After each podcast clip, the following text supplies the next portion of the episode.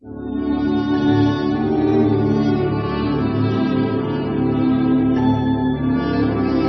bela manhã, no gabinete de Pilatos, o encontramos, feliz e realizado, em companhia do guardião Sulpício Tarquínios.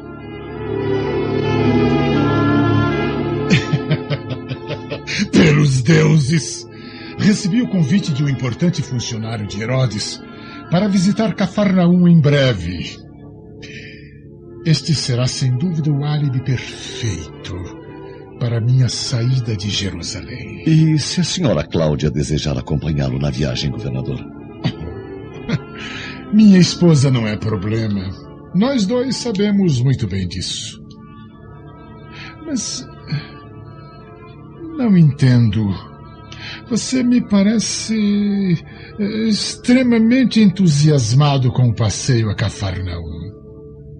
Teria o guardião algum motivo especial para tamanha satisfação? Ah, senhor, em primeiro lugar, satisfaço-me em vê-lo tão alegre com esta viagem. Hum. Mas devo confessar que tenho igualmente uma grande simpatia por uma jovem serva da casa, de nome Ana. Ora, então o irresistível amante das nobres senhoras romanas está agora apelando para uh, conquistas mais humildes. A beleza daquela mulher é admirável, governador.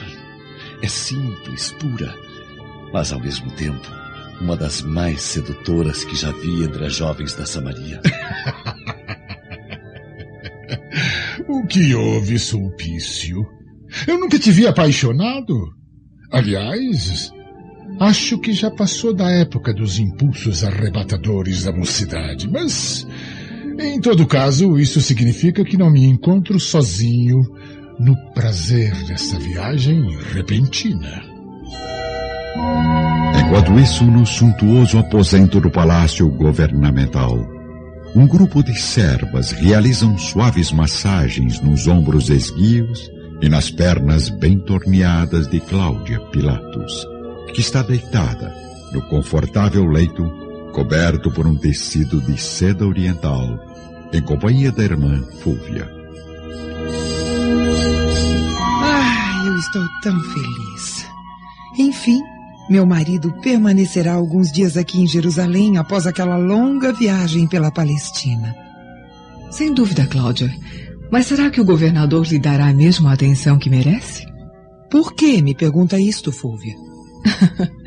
Por nada, minha querida. Apenas uh, sinto às vezes que. Uh, que o pensamento de Pilatos fica tão distante, como se a esposa nem existisse. Ora, minha irmã, eu já lhe disse inúmeras vezes que meu marido é um homem bastante preocupado com a administração do império. Por isso vive cheio de problemas, pendências, coisas que nós, mulheres, dificilmente compreendemos. Peço aos deuses para que esteja certa, Cláudia. Afinal, o governador é um homem íntegro, honesto, que só quer vê-la feliz, embora sua própria felicidade esteja sempre em primeiro lugar. Incrível, Fúvia, mas às vezes parece que você conhece Pilatos melhor do que eu. Não sou eu que o conheço demais. Você que precisa entender melhor o coração generoso do governador da Palestina. Mesmo dia, ao cair da tarde, vamos encontrar o judeu André de Gioras caminhando com a sua mula nas proximidades do cemitério de Jerusalém o sol começa a se pôr, desenhando no horizonte um arco-íris de cores vivas, decorando graciosamente o céu azul mesclado de tons alaranjados. Vamos, minha amiga. Prometi a mim mesmo que viria uma vez por semana fazer uma visita ao túmulo da minha cúmplice, fatalmente falecida. Quando André se aproxima do modesto monte de terra ornamentado por flores silvestres, onde descansa o corpo da jovem Semele, uma tempestade aterradora começa a escurecer rapidamente o céu da cidade, transformando a atmosfera num cenário de terror e pânico para o assassino da escrava.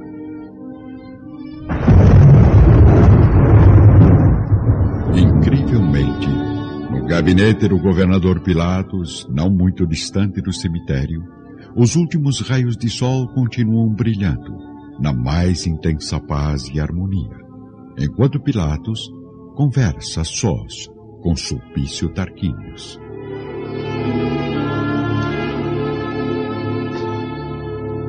Guardião, você deve regressar depois de amanhã para Galiléia, partindo diretamente até Cafarnaum, a fim de avisar as autoridades sobre a minha chegada. Depois seguirá para a residência do senador Lentulus e avisará minha decisão a Lívia, de modo bastante discreto, revelando a ela o dia previsto da minha visita. Perfeitamente, governador.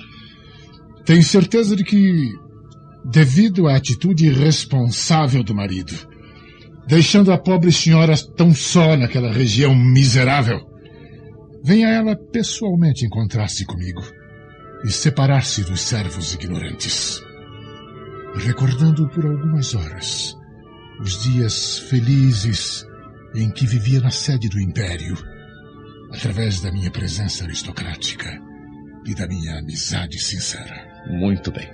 Suas ordens serão cumpridas rigorosamente.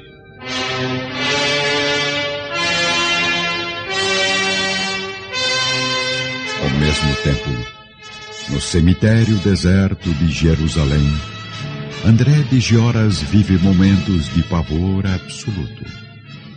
No auge da tempestade, um raio veloz e implacável atinge o arbusto onde ele havia prendido sua mula, que recebe imediatamente um choque violento, uma descarga tão poderosa quanto a ira da natureza.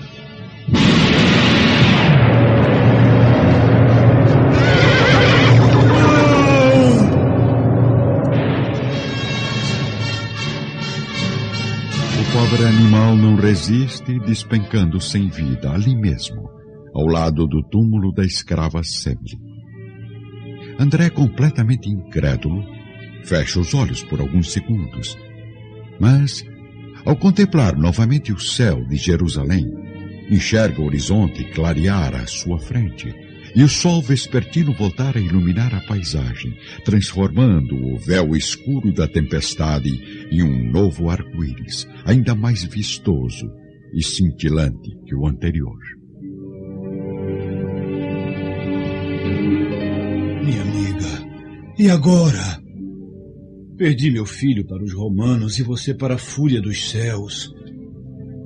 Por que mereço tantos castigos do destino? Por quê? Quatro dias depois, vamos encontrar Sulpício Tarquínios em Cafarnão, onde não é bem recebido pelos escravos da casa do senador. O guardião, no entanto, sabe como ninguém intimidar os servos inexperientes que guardam a residência, conseguindo facilmente aproximar-se da serva Ana. Qual a razão da visita inesperada, guardião? Venho a mando das autoridades do Império. Preciso de uma audiência particular com a senhora Lívia Lentulus. Mas, após tratar dos assuntos burocráticos, terei todo o tempo do mundo para acompanhar a serva num agradável passeio através do frondoso pomar da residência, onde poderemos nos conhecer mais intimamente.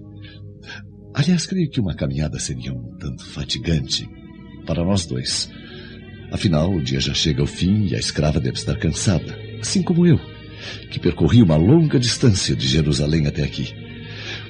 Por isso, sugiro algo bem mais aconchegante.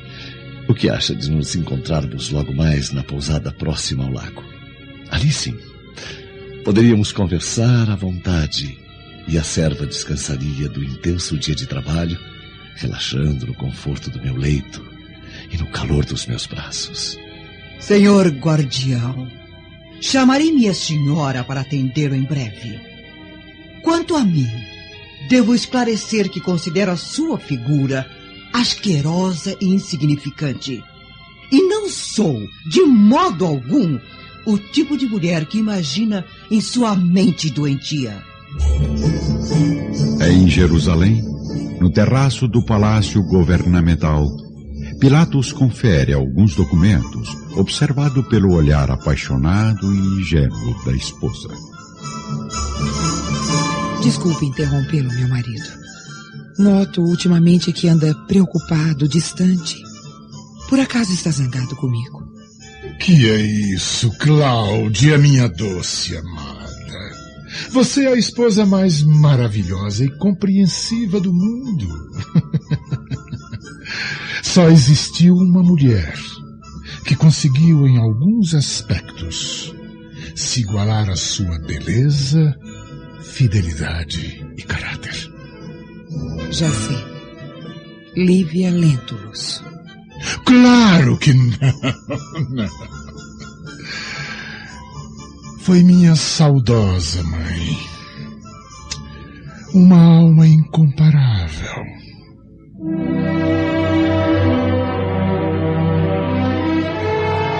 Caminhando rapidamente para o interior da residência, a serva Ana se dirige à patroa, ainda batida pelas propostas vergonhosas de Sulpício. Senhora, o guardião Tarquínio se encontra lá fora, solicitando-lhe uma palestra em particular. Mas o que houve, Ana? Parece tão pálida. E o que esse homem inconveniente ainda tem a tratar comigo? Diz ele que vem amando das autoridades e parece bastante apressado. Está bem. Mande-o entrar. Senhora, peço perdão por incomodá-la em hora tão imprópria. Mas venho da parte do senhor governador da Judéia que tem a honra de comunicar sua vinda a Cafarnaum nos primeiros dias da próxima semana. No sítio afastado de Jerusalém, o desolado André de Gioras observa o pequeno Marcos dormindo tranquilamente, enquanto sorve generosos goles do seu vinho caseiro.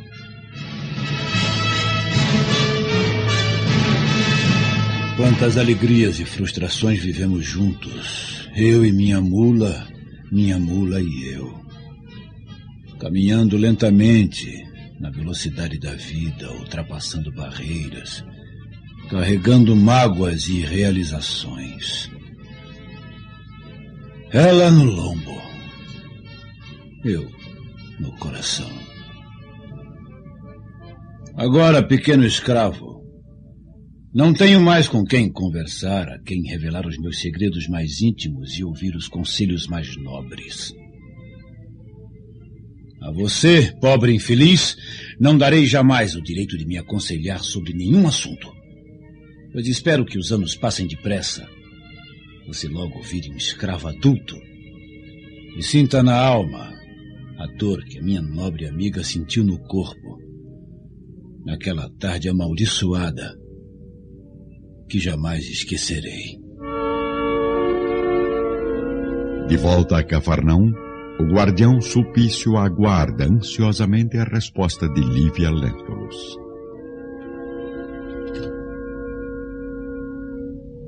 Senhor Sulpício, agradeço a gentileza das suas palavras. Mas devo esclarecer que meu marido se encontra em viagem neste momento e não posso receber ninguém em nossa casa durante sua ausência. Se o senhor não tem mais nenhum assunto a tratar, peço que se retire, pois já é tarde, e vou me recolher aos meus aposentos. Mas, senhora. Boa noite, guardião. Boa noite. Lembranças ao senador. Sulpício sai da residência surpreendido com a atitude de Lívia.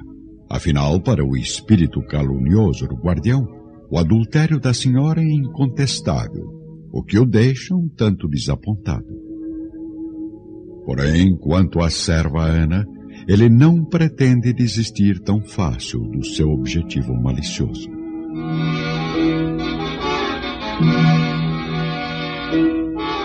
Vamos agora ao Palácio Romano da família Severus, onde Flamínio está em companhia dos dois filhos e do escravo Saul no agradável terraço de mármore do edifício. Já selecionou o professor para a pequena Flávia, meu pai? Sim, Plínio. Convoquei um dos intelectuais mais graduados do Império, dono de uma sabedoria incrível, além de uma enorme paciência para o trato com as crianças. Ora, meu pai, Flávia não deve ser mais aquela criancinha doente sem vida que conhecíamos. Acredito que deve estar bastante crescida, além de muito obediente. Obediência. Uma qualidade indispensável a todas as mulheres. Ainda mais a minha futura esposa. Concorda comigo, escravo? Sim, Sr. Plínio. Mas acredito que obediência, assim como lealdade, disciplina e honestidade, não devem ser características apenas femininas, mas dos homens também pois são virtudes maravilhosas que diferem os humanos dos irracionais. Hum, muito bem colocado, Saul. Os livros que está lendo começam a surtir um bom resultado em sua mente. Obrigado, Sr. Flamínio. É, o escravo aprende rápido, é bastante esforçado. Esforço grande terá que exercer você, Plínio, hum? para escolher entre a mão de Flávia Lentulus e a de uma outra nobre pretendente, também residente na Palestina. Outra pretendente? Uhum. Quem é ela, meu pai? Seu nome é Aurélia, prima da pequena Flávia. Eu recebi hoje uma carta da mãe da menina, a senhora Fúvia Prócula, esposa de Salvio Lentulus. Ela afirma que a filha o viu certa vez num concurso de bigas e o admirou bastante, mesmo sendo ainda uma criança já está prometida para ser sua esposa assim que completar a maioridade. Eu sinto muito, meu pai, mas já decidi. Vou me casar com Flávia Lentulus de qualquer maneira. Então, quem sabe a gripa não possa substituí-lo à altura, casando futuramente com a filha de Fúvia? Jamais, meu pai. Jamais. Agripa sai revoltado do terraço acompanhado pelos olhares surpresos do pai e do irmão, exceto do escravo Saul, pois este já descobriu há muito tempo que o filho mais novo de Flamínio também cultiva o desejo de se casar com a pequena Flávia.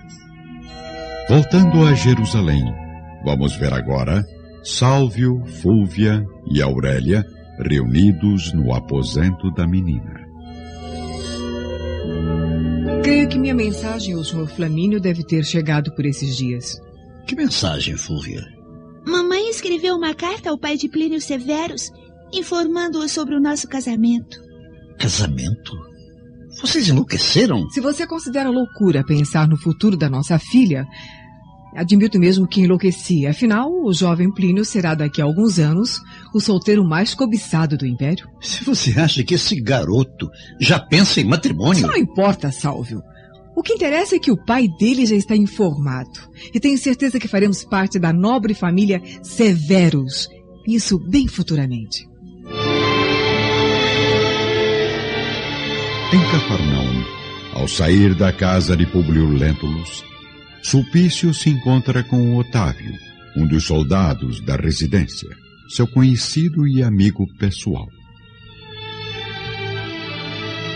Otávio, meu grande amigo. Infelizmente não tive êxito no meu objetivo aqui em Cafarnaum. Mas dentro de poucos dias talvez eu esteja aqui de volta e desejaria encontrar novamente nesta casa a joia rara dos meus desejos mais profundos. Que joia é essa, Sulpício? A serva Ana.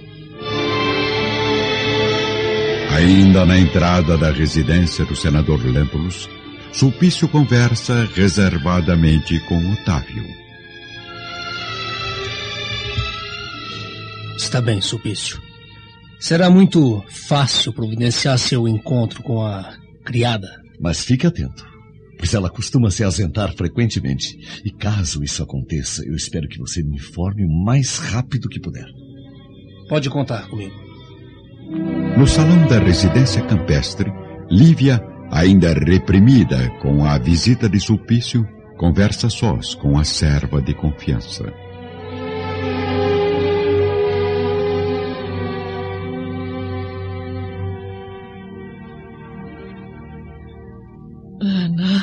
Minha fiel companheira.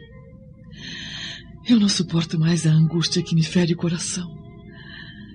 Preciso revelar a alguém os motivos da minha profunda aflição, que cresceu ainda mais com as palavras desse emissário do mal, Sulpício Tarquínios.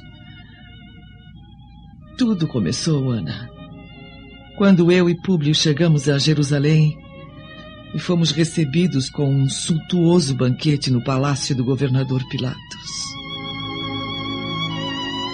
Lívia confia, então, a alma sensível e compreensiva da escrava. Todos os segredos que atormentam seu coração, desde os primeiros galanteios de Pilatos, as indiretas maliciosas de Fúvia, até finalmente a calúnia do adultério que invade agora o espírito orgulhoso do marido. Na verdade, Ana, tudo tenho feito para evitar os escândalos incompreensíveis. Mas sinto neste momento que a situação está cada vez mais angustiante. Pilatos me persegue até nos meus pesadelos. E meu marido me vê apenas como mais uma serva, cujo único dever nesta casa é o de representar a mãe de sua filha. Por isso, nobre amiga, agora tenho apenas Jesus como juiz nesta causa dolorosa, em que as únicas testemunhas devem ser o meu coração e a minha consciência. Senhora, acredito que seria melhor retornar logo a Roma, onde poderia talvez reencontrar a sua paz interior, longe de almas tão perversas e impiedosas. O que mais me preocupa no momento não é a necessidade de cuidar de mim mesma, não. Eu preciso dedicar-me intensamente à minha pobre filha. Pois eu tenho a impressão de que aqui na Palestina, os malfeitores tomam os lugares dos homens puros e de bom caráter. Não, não, não, Ana. Eu não posso abandonar meu marido e regressar à sede do Império. Meu filhinho já se foi, levado por esse turbilhão de perigos, talvez assassinado por mãos criminosas. Mas não. Não, não. Meu coração materno avisa que o pequeno Marcos ainda vive e que não está tão longe de mim. Eu também compartilho dos seus temores, senhora. Por isso precisamos fazer de tudo para encontrar o pobre menino. Mas, no entanto, mais do que nunca, devemos agora proteger a pequena Flávia e até mesmo nós mesmas das garras desses lobos assassinos. Em Jerusalém, o governador Pilatos passeia descontraídamente com a esposa, caminhando entre o vasto pomar do jardim palaciano. O aroma dos frutos se misturam assim como o canto dos pássaros, na manhã ensolarada e tranquila da província. Recebi um convite irrecusável das autoridades da Galileia solicitando minha presença numa importante cerimônia nas proximidades de Cafarnaum. Que ótima notícia, meu marido. Assim poderemos fazer uma visita à residência campestre de Públio e Lívia Lentulus. Oh, infelizmente, Cláudia. Não poderei levá-la comigo nessa viagem. Seguirei à frente das tropas oficiais do Império através de atalhos perigosos, onde aproveitarei para montar postos de defesa contra a recente invasão de ladrões e malfeitores na área. Então, o governador segue com as tropas, enquanto eu e Cláudia acompanharemos o guardião Sulpício, que nos conduzirá até Cafarnaum pelo caminho usual. Fúvia, o que faz aqui? Bom dia, minha irmã. Bom dia, governador Pilatos. Como de costume, eu estava dando minha caminhada matinal pelo pomar e, no silêncio natural do bosque, eu não pude deixar de ouvir as últimas palavras do casal. Agora não tenho mais privacidade nem no interior da minha residência. Que isso, Pilatos? Fúvia pertence à família. Aliás, minha irmã, considero sua sugestão perfeita. Partiremos escoltadas pelo guardião Sulpício Tarquínios. Perdoe-me novamente, governador mas pensei que o jardim do palácio estivesse sempre aberto aos amigos. E como a sua própria esposa me disse, o senhor exige apenas privacidade absoluta nos aposentos do edifício. Sobretudo em seu gabinete privado, não é? Onde deve guardar segredos íntimos e de extrema importância.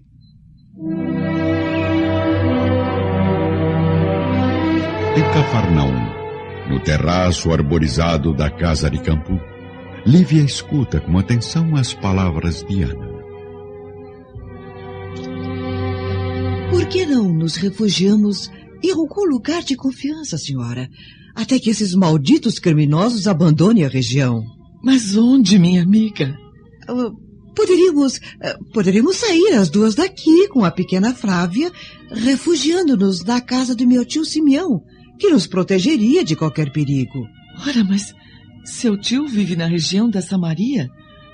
Não é distante demais? Ah, concordo que o trajeto não seria tão curto, mas partiríamos com urgência, alugando animais descansados e fazendo na metade da travessia uma pequena parada em Naim.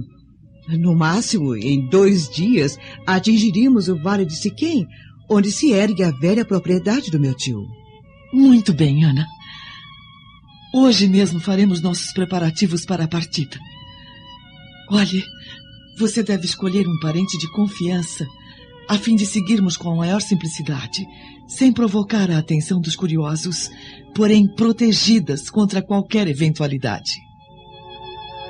No dia seguinte, Lívia se aproxima do servo que desempenha as funções de mordomo da casa, enquanto os demais escravos organizam uma pequena caravana. Máximos, preciso partir imediatamente para Samaria, na Judéia, onde permanecerei por alguns dias com minha filha. Levarei Ana comigo e espero que guarde fielmente a casa de seus senhores. Não quero as solenidades de costume. Viajarei em companhia de pessoas amigas e, caso o senador retorne antes da minha chegada, deve colocá-lo ciente da minha resolução. O criado reverencia a patroa, respeitoso, observando Lívia se juntar ao pequeno grupo de viajantes composto apenas pela filha, pela serva Ana e por um velho familiar da escrava. Antes mesmo que a aurora apresentasse a Cafarnaum mais um dia de sol brilhante e céu azul, a esposa do senador Lentulus já se dirige pela estrada que contorna o grande lago, acompanhando o curso das águas do rio Jordão, que descem harmoniosas e sussurrantes para o Mar Morto. No mesmo dia, ao cair da tarde, o governador Pilatos invade o aposento da esposa, possuído pela ira, e fica assim mais descontrolado quando nota que Cláudia já organiza os seus pertences para realizar a viagem. O que significa isso? Que preparativos são estes? Já se esqueceu, meu marido? Partirei em breve com minha irmã para Cafarnaum. Então, seu respeito por Fúvia é maior que pelo próprio esposo. Hein? Pois trate de desfazer da mente este sonho. Está proibida de deixar Jerusalém. E caso Fúvia tenha alguma coisa contra minha resolução, mande-a vir falar comigo pessoalmente. Tenho muito que dizer àquela alma ciumenta e amaldiçoada.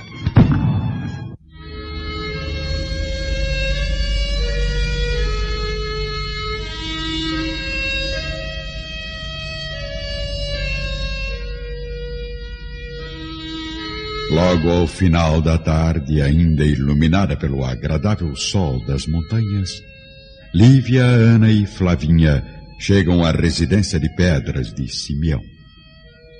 O bondoso velhinho já se encontra à porta, emocionado com a chegada das visitantes especiais. Que os olhos celestes de Jesus sejam testemunha da minha alegria ao recebê-las em minha humilde casa. Que saudade, meu tio! Não nos vimos desde o triste dia do Calvário. Ah, e esta criança abençoada, como se chama? Flávia Lentulha. Eu gostei muito da sua casa, tio Simeão. Que intimidades são estas, Flavinha? Esse senhor é tio de nossa amiga Ana. E será uma graça divina, a partir de hoje, tornar-me também tio e irmão de almas tão perfeitas quanto as suas. Ah, bem, mas vamos entrar. Já começa a esfriar e o vento da montanha pode não fazer bem a pequena Flávia. Sejam bem-vindas. Entre oliveiras frondosas, carregadas de frutos, o tio Diana ergueu uma cruz, pesada e tosca, construindo nas suas proximidades uma ampla mesa rústica, onde se concentra agora um grande grupo de devotos sentados em bancos improvisados, aguardando Simeão para ouvir sua palavra amiga e confortadora. Desculpem-me, irmãos, mas hoje não poderei lhes transmitir novos ensinamentos do Messias, pois, eh, como veem, eu tenho visitas importantes em meu lar. Mas, como eu já disse, guardai nos vossos corações as lições do profeta, pois quem souber aplicá-las com amor e sabedoria contemplará a felicidade eterna do reino de Deus. Cinco dias abençoados se passam ali para as duas mulheres, seguras e à vontade no ambiente simples e pacato da região. Todas as tardes, no ventre da natureza sadia e da paisagem harmoniosa, reúne-se a Assembleia dos Samaritanos, fiéis à misericórdia das palavras de Jesus, para ouvir as pregações de Simeão, que assume a direção dos humildes como o supremo patriarca o porta-voz da vida de Jesus, realizando comentários inesquecíveis e preces improvisadas com a sinceridade de um coração incomparável. Bem longe da paisagem natural da Samaria, em seu aposento aconchegante, repleto de livros e objetos de estudo científico, o jovem Agripa está em companhia do escravo Saul, ambos lendo obras filosóficas dos grandes pensadores de seu tempo. Eu jamais imaginei que apenas algumas palavras reunidas num documento escrito pudessem nos trazer tanta reflexão e cultura, Sr. Agripa. Tem razão, Saul. Mas no momento não consigo me concentrar nos ensinamentos da leitura. Às vezes é mais fácil aprender com a emoção da alma do que com a razão dos livros. E sinto que o senhor, nos últimos dias, tem refletido mais com o coração do que com a mente. É, é verdade. Sinto no peito uma ponta de ódio, uma chama de ciúme, mas. Como sabe, meu amigo, nada acontecerá do modo que desejo. Ah, não tente prever o futuro. Veja o que aconteceu com aquele profeta lunático de Nazaré. O futuro está bem claro para mim. A mulher com quem sonhei me casar um dia será a esposa de meu irmão. E ninguém poderá mudar o rumo do destino. Quando me sinto angustiado e penso que nada mais pode dar certo, eu sempre recordo as sábias palavras de meu pai. Não devemos passar pela vida, mas sim deixar que a vida passe por nós, invadindo nossos sonhos apenas com as realizações que realmente merecermos viver. No dia seguinte, a paisagem da Samaria exibe um visual indefinível. O crepúsculo se forma no horizonte, misturando a cor das esmeraldas com o brilho dos topázios, sob um céu de azul jamais visto pelos olhos da jovem senhora Lentulus. No centro de mais uma assembleia, na casa do velho Simeão, nota-se a presença de criaturas sofredoras e de várias origens homens esfarrapados, mulheres maltrapilhas e crianças esquálidas disputam o pequeno espaço, fitando ansiosamente a expressão emocionada do ancião. Irmãos, pude ver com os próprios olhos o suave conformismo do Messias no derradeiro instante de vez em quando, um carrasco mais perverso se aproximava do seu corpo ferido no martírio, dilacerando-lhe a pele com a ponta das lanças impiedosas, mas do seu peito castigado pela agonia da dor, não escapou um único gemido. Ao mesmo tempo, no palácio governamental, Pilatos está em companhia do guardião Sulpício Tarquínios, a sós, no enorme corredor escuro do edifício.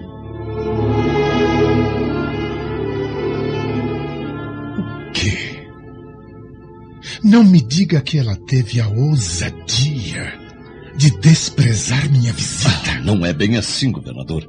A senhora Lentulus foi bem clara quanto às suas intenções, hum. afirmando que não seria prudente um encontro com o senhor na própria residência, ainda mais na ausência do marido. Então, ainda tenho uma chance? sem dúvida, sem dúvida. Afinal, existem aconchegantes e discretas pousadas ao redor de Cafarnaum, onde os dois poderiam ficar bem mais à vontade, sem jamais serem importunados. A maior prova disso é que eu mesmo fiz tal proposta à simpática serva Ana, e ela aceitou prontamente a minha ideia.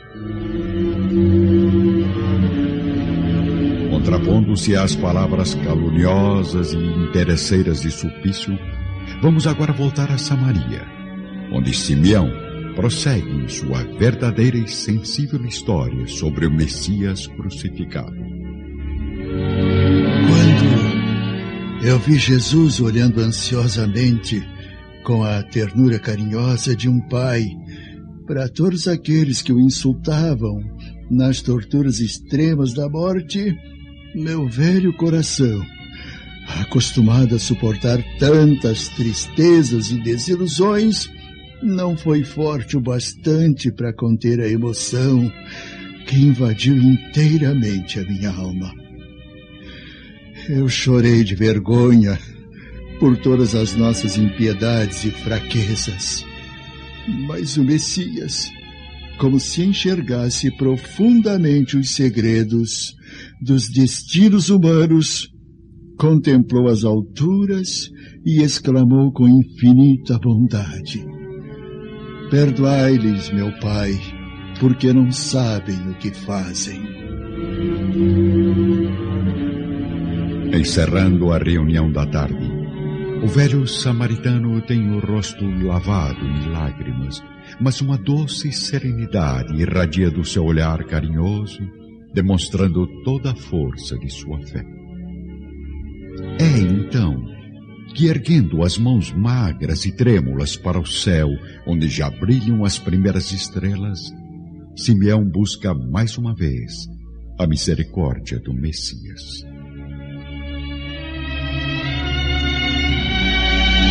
Senhor, perdoai nossas fraquezas e vacilações nas lutas da vida, onde os nossos sentimentos são tão miseráveis. Abençoai nosso esforço de cada dia, e se chegada a hora das provações, auxiliai-nos com a vossa misericórdia infinita, a fim de que não abandonemos a esperança nos dolorosos momentos do juízo final. Uma emoção geral invade as almas de todos ali presentes, que começam a se dispersar, regressando impressionados às suas choupanas humildes e pobres.